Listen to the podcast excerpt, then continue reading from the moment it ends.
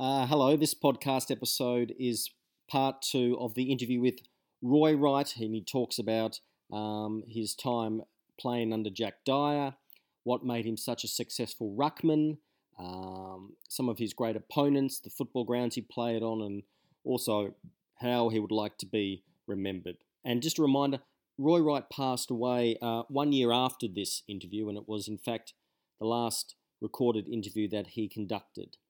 So here is part two of my interview with Roy Wright. Who was your uh, football idol? No, but yeah, I never ever see. I was never. I, see, I, I was never interested in. I'd never seen footy matches, and I'd never gone to league footy matches, so I sort of hadn't seen any favourite players at that stage. It was only, you know, when I went there at 17, of course, I knew, I heard of Jack Dyer, so, you know, to me, Jack was going to be terrific. But I had no, no sort of heroes at that stage. No, not really. Were you, was Titus there when you went there? Jack? Uh, yeah, he finished 45, What was your first year? 46. Ah, right. And he, Bernie Edwards, uh, a whole heap of them. Georgie Smeaton was still playing. Georgia was Yeah, Georgie was still playing, yeah. Yeah, that, so uh, that was sort of uh, a jumper that was free, obviously, Bernie Edwards. I think Bertie went to Tasmania to coach, I think, uh, you know, over in 46. And, and obviously 42 was a, a number that was, oh, sorry, number two was a number that was loose, so they said, oh, here's your, yeah, here's your number two, top that one. Now, what was the club like when you first came there? Well, in what way, Brett? Um, just successful. Uh, what, what were the pre, what were the, the, the preconceptions you had, had of the club when you Yeah, first no, they, um, I think they got, I think they won one in the early 40s, and I think Fitzroy beat them for one in the early Yeah, the 40s. favourites won in uh, 43, 43, and then lost in runners up in 44. Oh, yeah, so, you know, at that stage, uh, they were reasonable, and then, of course, uh, in 47, we I played in the first semi-final against Fitzroy where they Dalkey whopped us. Right. But that's the only final that I played in, and from there on, we were very basically unsuccessful, really. Just never made the floor. Right. Till I finished. And Jack coached up to what year? Jack uh, coached 52. Then I think uh, Oppie took it 53. And then Pannam took it 54 from memory. Yeah. I had a feeling that Pannam replaced Jack, and Jack was always quick on the fact Oh, he was. He was confident, bit, bit, yeah. Well, maybe. I'm, I'm trying to think because I know Oppie coached one year. I know he coached one year, Max, but oh yeah, but, but, well it, it was. Albie did replace Jack, and that was a, that's a bitter gall that stuck in Jack's throat all his life because he was bloody Collingwood. of course. So I said, yeah, I wouldn't watch television or come and tell come in. I hated black and white that much, but It was anyway. great, great rivalry, wasn't it, between Richmond and Oh, in those years, yeah, of course, neighbouring suburbs, you know, and Johnson Street, or well, I should say Bridge Road separated. Yeah. But it was always great rivalry. See, our biggest uh, foes in those years were Carlton. Yeah. Oh, because again, it, Percy Bentley got shafted for Jack to take the job, and so that created the ill will between. Percy never come back, did he? No, no, no, that created the ill will between the two clubs. Yeah. Yeah, it's amazing. never returned, Percy, did he? No, no, he, he cut all ties. He was big, a very hurt man. Actually, he had a petrol station out opposite the Sarah Sands. Did he? Yeah, Sydney Road and Brunswick Street out there. And I used to see him quite a lot out there. And he was, a, oh God, he was very, very hurt and disappointed. Because he was a great friend of uh, Jack Titus's, wasn't he? They Yeah, he was. They played together. Buddies, oh, they were real buddies, those two, yeah. But it really, it really uh, sort of affected him for a long time because he just, uh, there was a bit of a conspiracy behind it, Kev, unfortunately. When you first started, did you think that you'd play in the finals and premierships? Did you Well, think the we team was that? We hoped, but the team, the team wasn't that strong Right. Because we had lost. So I think Des Rowe, Alan Cook, Ray Poulter, and I all basically started the same year in '46. So it was an influx of a lot of young. Uh, they Des had played um, association football for Coburg, and he was quite a, a, a great player, centre half forward for Coburg. He was a great player for them. So but there was a huge influx of um, people or, or players like myself and those that were young and were not really experienced in it. So we weren't sort of looking for any great, uh, any great uh, success at that stage. I don't think. So we just had the nucleus of uh, Polly Purdens and we had Morris, uh, uh, Merritt. And we had a nucleus of players with this huge influx of inexperience. That's Right. what really carried the the old players carried us into the finals in '47. Right. But then they all started to drop out. And of Right. course, new youngies kept coming in that just didn't have the experience. So, what- so what was the feeling like, you know, around about the 50s when eh, maybe you had that inkling that we're just not the top tier team, we're not, we're not going to make the finals? Yeah, well, we, we Was- sort of had. Uh, uh, yeah, it's hard to explain. Yeah. We, we, I think we, all like Desi, Poulter, and all of us knew our limitations.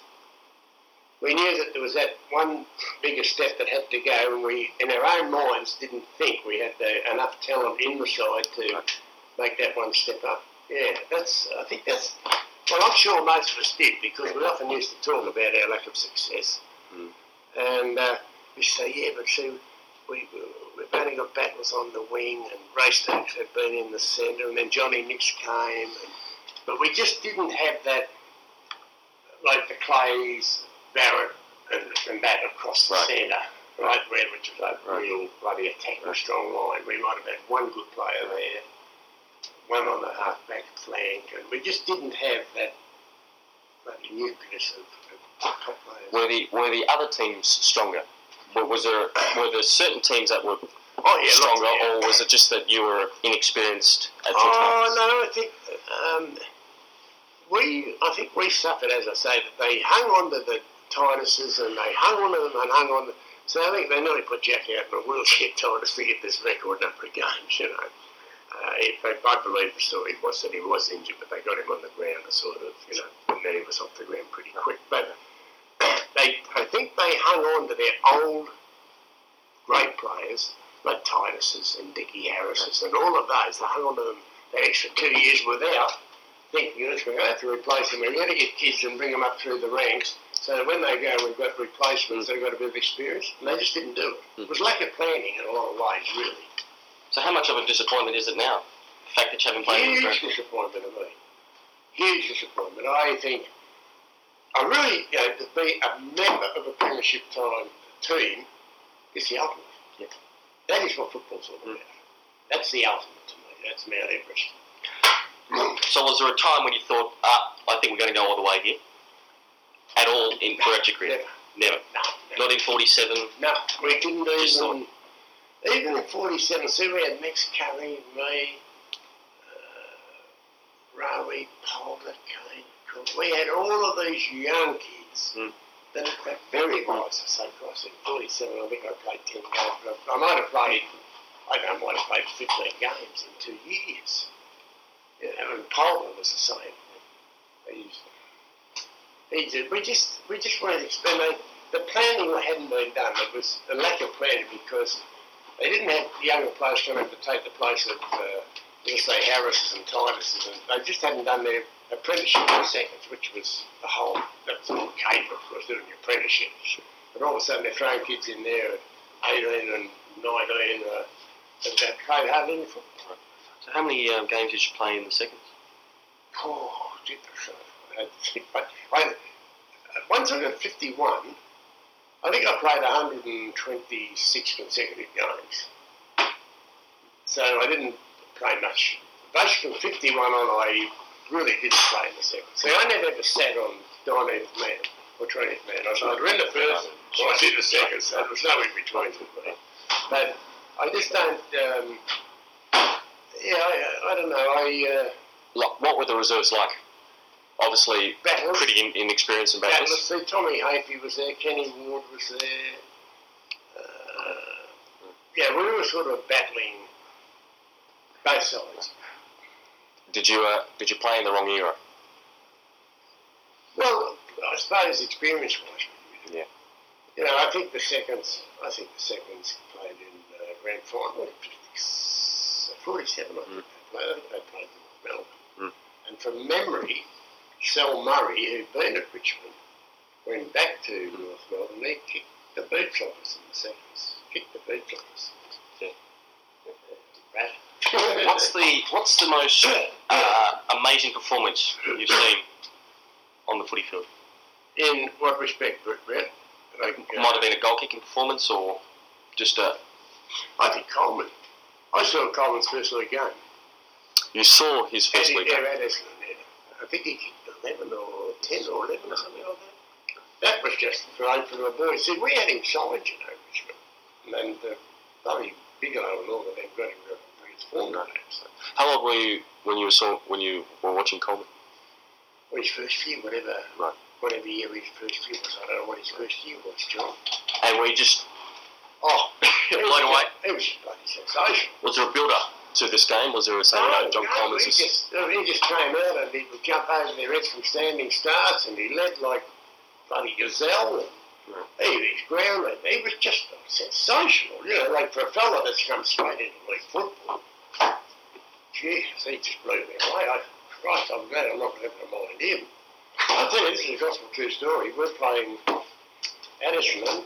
Mopsy was full back. Coleman was there. The guy said to me, every time that there was Tate, Hutchison, McEwen, Reynolds, geez, they fellas that had hit your lace in, lace out, and beautiful passes, you know, smell, etc. Anyway, um, no, Snell was later, I think. Um, the guy said to me, right, the moment they come towards you, you'll see Coleman lead, I want you to go from the back pocket and run straight in front of him to, to stop the run of him. Mm. And Mopsy be coming in over the back of him, Mm. which was a great plan, you know. That that's a bloody comment from standing starts to go up like that. Leaned, let over me. Took the yes. So this went on about twice or three times. I said, stop this, I'm not making it, I'm not going to run out in front of him anymore. Because he just made a bloody, so bloody foolish. Yeah. And he could, he could be standing, like, I'd, I'd sort of get in front and prop back on him, because he'd have to go back on his heels. Standing starts, and he'd just get up over you like that and say, thanks very much. the best player you played against? Uh, best player I played against, I would think. Um, Or maybe there's a few. well, there's a few. Dennis Cordner, I thought, was sensational. I. Just a great player, Dennis. Never ever did very well against him at all. But there was a fellow in West Australia called Jack Clark. Yes. And he was, oh, geez, he was a great, great, great. And I remember one year, uh, him captain of this of the West Australian state side. And he said, then I'm sorry, he said, I can't, I won't be playing.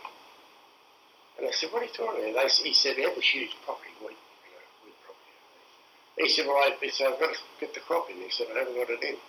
The bloody West Australian Football League paid to get the crop put in so to get kept side. Now that's how bloody good a player he was. He was a, he was a he could jump, he was, he was, I think he was like a string bean. Yeah. I geez, he could. He was a great player. Now, for Richmond, players around about your era. Ooh, Morris. Right. Couldn't get past Morris. What made Morris good? He was six foot. And he ran all airy fairy. But his judgment, he used to get up in the air and he'd, get his hand, he'd throw the bloody ball, he'd get his hand on the ball and there'd be Virgil or Wilson around and he'd say, oh, that one's yours. And he, and he would throw the bloody ball, there's no doubt about it. And he had this ability, Morris, he'd get up in the air and he'd sort of hang and hover and he'd get the ball in his hand and he definitely threw it. Because he, he'd get up in the air like that and he'd look around and he'd see Virgil or Wilson and say, oh, that's yours, Wilson. He was, oh, he's just a bloody master. And he ran like he had two left legs and all the rest of it but six. It was sensational. He was just brilliant. He's the best player I saw. And um, best player I ever saw was Ian Stewart. Bar none. Best player ever. In any club? Any player ever. Hmm. Doug Harrow and I did this television this day and we were doing some children. I can't think of who who the side was. Can't even. I was talking to Doug about this yesterday. as a matter of fact. And who the bloody coach was it? Uh, this is going back. What's that? British shows maybe in the 60s some stage. Hmm. And every time the fullback would bloody kick out, he'd kick it to bloody Stewart. But Doug and I were saying, bloody hell, poor bloody Stewart, you know. So when we went after the game, I can't think of who was the coach. And Doug's beautiful man. Your dad knows he's he's got this sort of incisive bloody mind. You know? Mhm. And he said, look, he said the coach, you know, you've got this and this and this. And he said, but every time he said the bloody fullback kicks out, he said he kicks the steward. Why? He said he's the best mark I've got on the side. Now that's just gospel true. Don't tell me that's a true story. And he could. He could outmark Ruckman. He would run backwards into packs. Mm. He would hit your lace in, lace out. He was, oh, he's bloody, I just, he fascinated me. Just brilliant player. The best and most talented big man I have ever seen in my life is Len Thompson. Had Tom, had Tomo remained at Collingwood instead of when he had the blue with, uh, with Taddy and that over the money at Collingwood, he left Collingwood, he would have won another medal without any doubt in my mind. Here's a man six foot six or whatever he was. He would give a rover two, three yard start and he would pick him up and pass him. He was just bloody brilliant. It was Len Thompson, wasn't it? Didn't he have some pace? He's very quick, Oh, this man. jeez, he's the most talented big man I've ever seen. Jeez, he was brilliant, I mean. I'm sure had he not left, I just said to Red, had he not left Collingwood when Tuddy over to Blue, he'd have won another medal. I'm sure of that. What, what were the grounds like back then? Bloody quagmires, Merri Creek, rock stinker soil. It's like we used to say, we kick to the front road wing, that's where the tide flows. that's, bloody bullshit. That, guys always say, kick to the front road wing, that's where the, used to reckon that's where the tide flows. Just water, bloody incredible. Fitzroy, Mm. oh, bloody stinking Merri Creek. Oh, just the sauce. And the pond was unbelievable. Right. And it was that black, gluey yuck, you know, all that stuff. Now, the grounds were never anywhere. Geelong? Geelong ground? The old Geelong ground uh, was what's the big ground? Right. The old ground. Well, you used to, what, catch the train to Geelong or? Yeah, yeah, yeah. That's the used to be a big day? Oh yeah, yeah, get a bus out, and then we, we got on particularly well actually with Geelong because their trainers, our trainers, if they come up there, our trainers would put on pies and sandwiches and all that sort of jazz. We go to Geelong, they do that there. We would stay in Geelong overnight. We go out to um, Clifton Springs. We would play the Geelong boys golf. Nine holes of a Sunday morning after the game. And we would go out and we would play golf with the Geelong boys for nine holes, then we go back, get the train, come back home. We had a fantastic rapport. That happened with any other of the uh, opponents, no? Why? So what was the rapport? Was it was it because that you were travelling? I, I don't know what it is. It, it, but I still don't know. But for Yeah. some reason, Mm. we as players and, and training staff as training staff just got on sensation. Mm. You know, and they had uh, Wooler and they had um, uh, bloody Ruckman and that down there, Hooker Renfreys and Truffles Flanagans, Right. and of course Fraser and Morris, and they just used to love Flanagan, and they used to love uh, Hooker Renfreys, and so there was a sort of a, a, a, an admiration between playing on those sort of players, and that's I think that's what built it was the Frasers and the Morrises who had their mates, and they thought the world of their opponents, and that's sort of had a great old time. They just say, "Hey, no, have a game of golf next morning." So that, that's how it all started. So it's incredible, really. How tough was it for a big man like yourself to play on those grounds back then? Oh,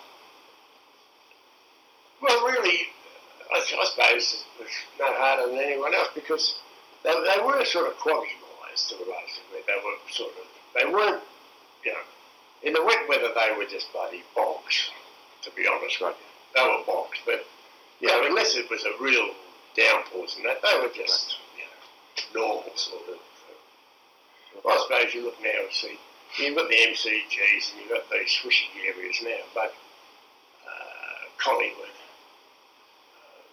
Hawthorn was just a narrow-gutted bloody mudley, of course, you know, nothing on the wings. Uh, Collingwood, Fitzroy, all of those grounds were very, very average. St Kilda and South Melbourne, the two best grounds, because the top mission was sand.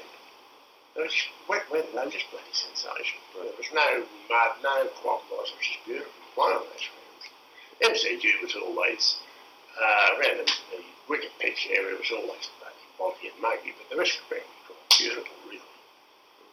Uh, but, oh no, I just think that you had to adapt to conditions, and that, was the difference. Because the pace wasn't, you know, this, this sort of run in lines, they go bang, bang, bang, bang, bang.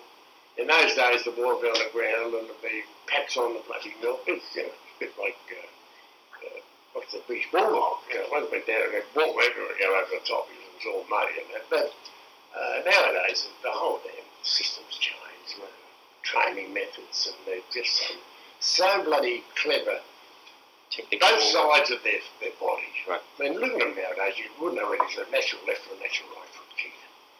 Their fitness is just incredible. Uh, and this is specialised training and specialised sort of work. But when you look at their, their ability with either foot or either hand, it's just bloody incredible. What was um, what was the best part of your game? kicking, I think. Yeah. Uh, he had pace for big man, which I was lucky, and uh, I could get up in the air but 16 stone four. I could still sort of get up and take good marks. So I think the kicking, I think, was big strength, and the ability to be able to palm a ball out too. To hit, you know, and I could do it either hand, so that's where a lot of people got confused. So Nicholas was that. See, Nicholas is basically a left-hand nicker, and these other hands go bang, but he was a left-hand hooker. And people never wake up to it. You know. So what was the training? What what, did your training consist of? Being the ruckman. Uh, a couple of throw-ins, uh, about you know, four or five throw-ins in a Thursday night or something like that. You know, me and Cookie would have a battle of Neville Crowe because I signed Crowe to the club, but. But we'd have, yeah, we'd have a couple of throw-ins, yeah, terrific, right, oh, yeah, we know where we're going, and the rover, well, you get over there, and you get over there. And Let's go over to the Royal for a drink. It was very scientific. It was very scientific. Bloody beautiful. Oh, when you say we go for a drink, good. I love it. Yeah, yeah, bloody beautiful. Just a few more questions. Yeah. Where'd you get the nickname Gentle Giant? Do you know how that all came about? Richards. Marie Richards started that. He said something came up and something, and he said Richmond's Gentle Giant. So you were called the Gentle Giant. Did you Yeah. think? Did you think that was a nice nickname for you? Well, that, that sort of didn't sort of hit home you know. It just didn't. I said the Gentle Giant, and oh, yeah. So like Leakey was another sort of Gentle Giant, Geoff Leek, and you know you go through. But it was obviously see. People played at 16 stone four, and I didn't crash through fellas and knock them out of the ground, but that sort of jazz. They just said, oh, you know, he's a gentle giant. I think that's how Louis came up with it. Now, why was that? Why? Because you played in with, with Dyer, who was, Yeah. you know, Oh, who was, was vicious or That's the big problem bad. we had, of course. That's why Jack uh, was so bloody cross with me because I was 16 stone four and I wouldn't knock fellas around. Yeah. I used to say to Jack, I can't play your caper, you can't play mine. Yeah. If I can't beat him with ability, I don't want to beat him. I said, because I'm 16 stone four and I run through someone 13 stone and knock him out of the game, does that prove got ability? Well, it doesn't to me. And the challenge to me was to beat them with ability. And I mean, you, you get beaten this week by a fella, but if you didn't learn Mm. why he beat you, you should have been playing football. Mm. So Alan Gale and I had a book. He kept his book and I kept my book. We'd meet once a week. And I say, he I played against Gilly. I said, in there, Gilly comes in from right, he lets you get in front of him, but he, he's such a big mate. And he'd come in from your side, and he was your left hand, he'd never palmed Gilly, he'd go bang with his fist. So I said, you know, you've got to get on that, on his left hand side, and as you go up, you've got to put your arm up to block him, to block his arm coming up, and then you can use your own left arm. So we used to work out these little theories on, on um, players, because we, we always say bloody Nichols, you know, I said, he's a left-hander. Don't ever fall for this right-hand cover, because he'd go left and he'd go back, which he did. Later Lenny Thompson had that day Carlton, he just went up there and went wacko, and that was his favour. Hmm. So you've got to watch out and see Alan Morrow, not a big fella, huge spring, always had a sit on you. So once you felt him, you moved away from him, Right. because he had to slip off you. So you learn all these things about all the different weapons you Oh, were against. I used to put them in a book. I should put them in a book, you know, I should put down the tennis court, and I should put down every one of them. Have you still got the book? No, I haven't, fortunately. And, and Butch had the same. We, and we used to meet once a week. Yeah. We'd sit down and we'd Yeah. go through the fella that they played on last week, because we already had a lot of them, Hmm. but sometimes they come up with a new move on you. Right. And unless you fella played him beforehand. You can all of a sudden it's a big surprise on you because you, you, you, you're playing on your old theories and your old whatever he's done, all of a sudden he does something different. You think, hey, shit, a minute, I'm in trouble here. Because you become set on your mind, on your approaches. So he and I had this little system over there, a little book, met once a week. He said, oh, geez, uh, what's his name now? He's starting to leap off his right foot. He used to go off his left foot. He go off his right foot, so his left hand would come into motion. If he's off his left foot, his right hand would come into motion. So we had to sort of set him in your own mind, you know. And I said, I had to do a huge amount of study on them, I tell you, before I played them. You're laughing at me, but I'm that serious. Yeah. Here's an interesting question. What was the best way to ruck against Roy Wright? Take front posse off me. But I wouldn't let him. Because I was too big, too Right. strong. But if they got in front, see, I, you can stand up and I'd stand behind you. Right. But if you got front posse off me, Yes. I can't get the ball unless I infringe on you. Correct. And that's one of, that's the theory I always have said, front, front posse's the code. Right. And your Johnny Shelton, only talking the other day, played his league game against me. And uh, he often tells the story. And he said, he'd come back and he'd come out to the restaurant and say, he said, you were saying to me, but John, you're letting them take front position off you. You've got to battle to get the front position. Bet I've to him right through the game, telling him, he's only a baby coming to the game. And I was sort of saying, no, I'm going out of the game. And I, because he had tremendous ability, John. I said, hey, but you've got to, you've got to work your body and get here and do this and do that. Hmm. So he often tells people, but that was the whole key to it. You got front posse. Hmm. Could we just talk quickly about 1951 mm-hmm. when Dyer, obviously he didn't like your style of play. No, didn't it? You didn't like his. No, no, we didn't. We didn't sort of agree. Right. Did not agree at all on uh, the way we played football. You know, Jack had his theory, and uh, I just don't. To me, to knock someone out of the game because you're bigger and stronger, just didn't sort of uh, rub with me. I, if you couldn't beat them with ability, why try and why, you know, they're just too good. You've got to learn from them and try and beat them next time. Did you ever get reported in your career? Never. Yeah. No. And Jack and I just sort of, uh, we never saw eye to eye on that sort of area. And as I say, at the end of foot 51, I won the best and or tied with Desi Rowe for best and fair 51. Mhm. And uh, at the end of 51, uh, Jack had me off the list. He was going to swap me for Harvey Stevens. I think it was either Collingwood or was going to go to Footscray. Because he was a big, tough, strong sort of player. Jack thought, well, he'd, he'd rather have him than me. Mhm. So uh, Maury Fleming, who was secretary and was a very wonderful man to me, Maury, he, he had faith in me where a lot of others didn't. And he said to Jack, he said uh, he would clear me to the club of my choice and would resign immediately. And that was the only reason I stayed at Richmond. Of course, next year I won the medal and four best and fairest and two medals and whatevers and represented Australia, Victoria 18 times or something. And so Jack, you know, Jack made a big, big mistake, I think. How, did it feel that in 51, at the end of 51, you've been told that you're going to be off the list, and in 52 you've won the Brownlow? I was I was staggered in '51, though I knew the reason because Jack didn't like Right. my style of play.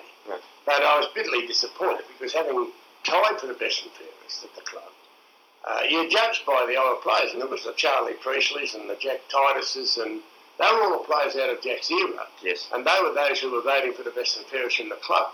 So I must have appealed to some of the older players Yes. the way I played the game. Right. But that didn't satisfy Jack, of course. Right. He, uh, he just felt that I should be knocking fellas around. Well, that just doesn't happen. Is it ironic to think that when you first started, to, you'd be playing with Jack, you know, always hearing about Jack Oh. Dyer playing, and, and, it's, idol. co- and it's come to this in 1951 Oh, where. yeah.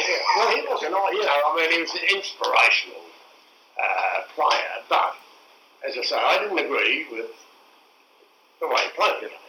But he certainly was a, a tough, inspirational. He, he sort of lifted a lot of players and all that sort of jazz, but it just didn't sort of gel with me. That I, I just didn't sort of accept that was how you, you, know, you, beat, you beat your partner. But that's just different people. Sure. You know, uh, Not everyone agrees. there's look, there's a lot of ways of, I think, defining courage. And uh, the fact that you don't knock fellas say over tea or smash their bones and that doesn't mean that you're afraid to have a contest. Because I thought for what 15 years, I all the big tough fellas in the game. I played against them, and they didn't didn't put me down. So it's a courage of your own conviction as to what you want to do. That's part of courage. And being able to play against those sort of tactics, and they were used against me a hell of a lot, the roughhouse tactics, then they made me more determined to beat. So that to me is another description of courage. in the championship, you're going to still play your game. Take all the bits and the bangs and still beat them. So that's a different type of captaincy to me, at least. Did you have a motto No, in your, in your when you were playing footy? not really, no. No, I, you know, I just sort of, uh, I love, I love football. I love football. And it was the competitiveness of football. Being able to match your strength and your skills against opponents, that, you know. And that to me was the beautiful part of football. That, uh, you had the opportunity to express your own ability and your own way, strength, your skills. It's a bit sort of competitiveness, I think. That, and I say, having been sort of wheelchair bound for years as a kid and then without problems and manic and that. And even in those days, because I think Colin Austin used to wheel, wheel me around in this big invalid chair, and I used to say to Colin, I said, one day I'm going to do what they're doing. I wasn't going to try and do it any better, but I just wanted to prove that I could do it. Mm-hmm. And I think that was the motivating factor that went right through my whole career, that I still had to prove that I was as good as the next guy on the footy field. Right. And I think that's what sort of shaped my career.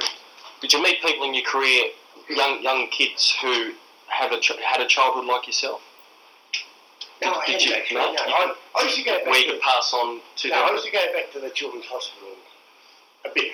That was the old car. Right.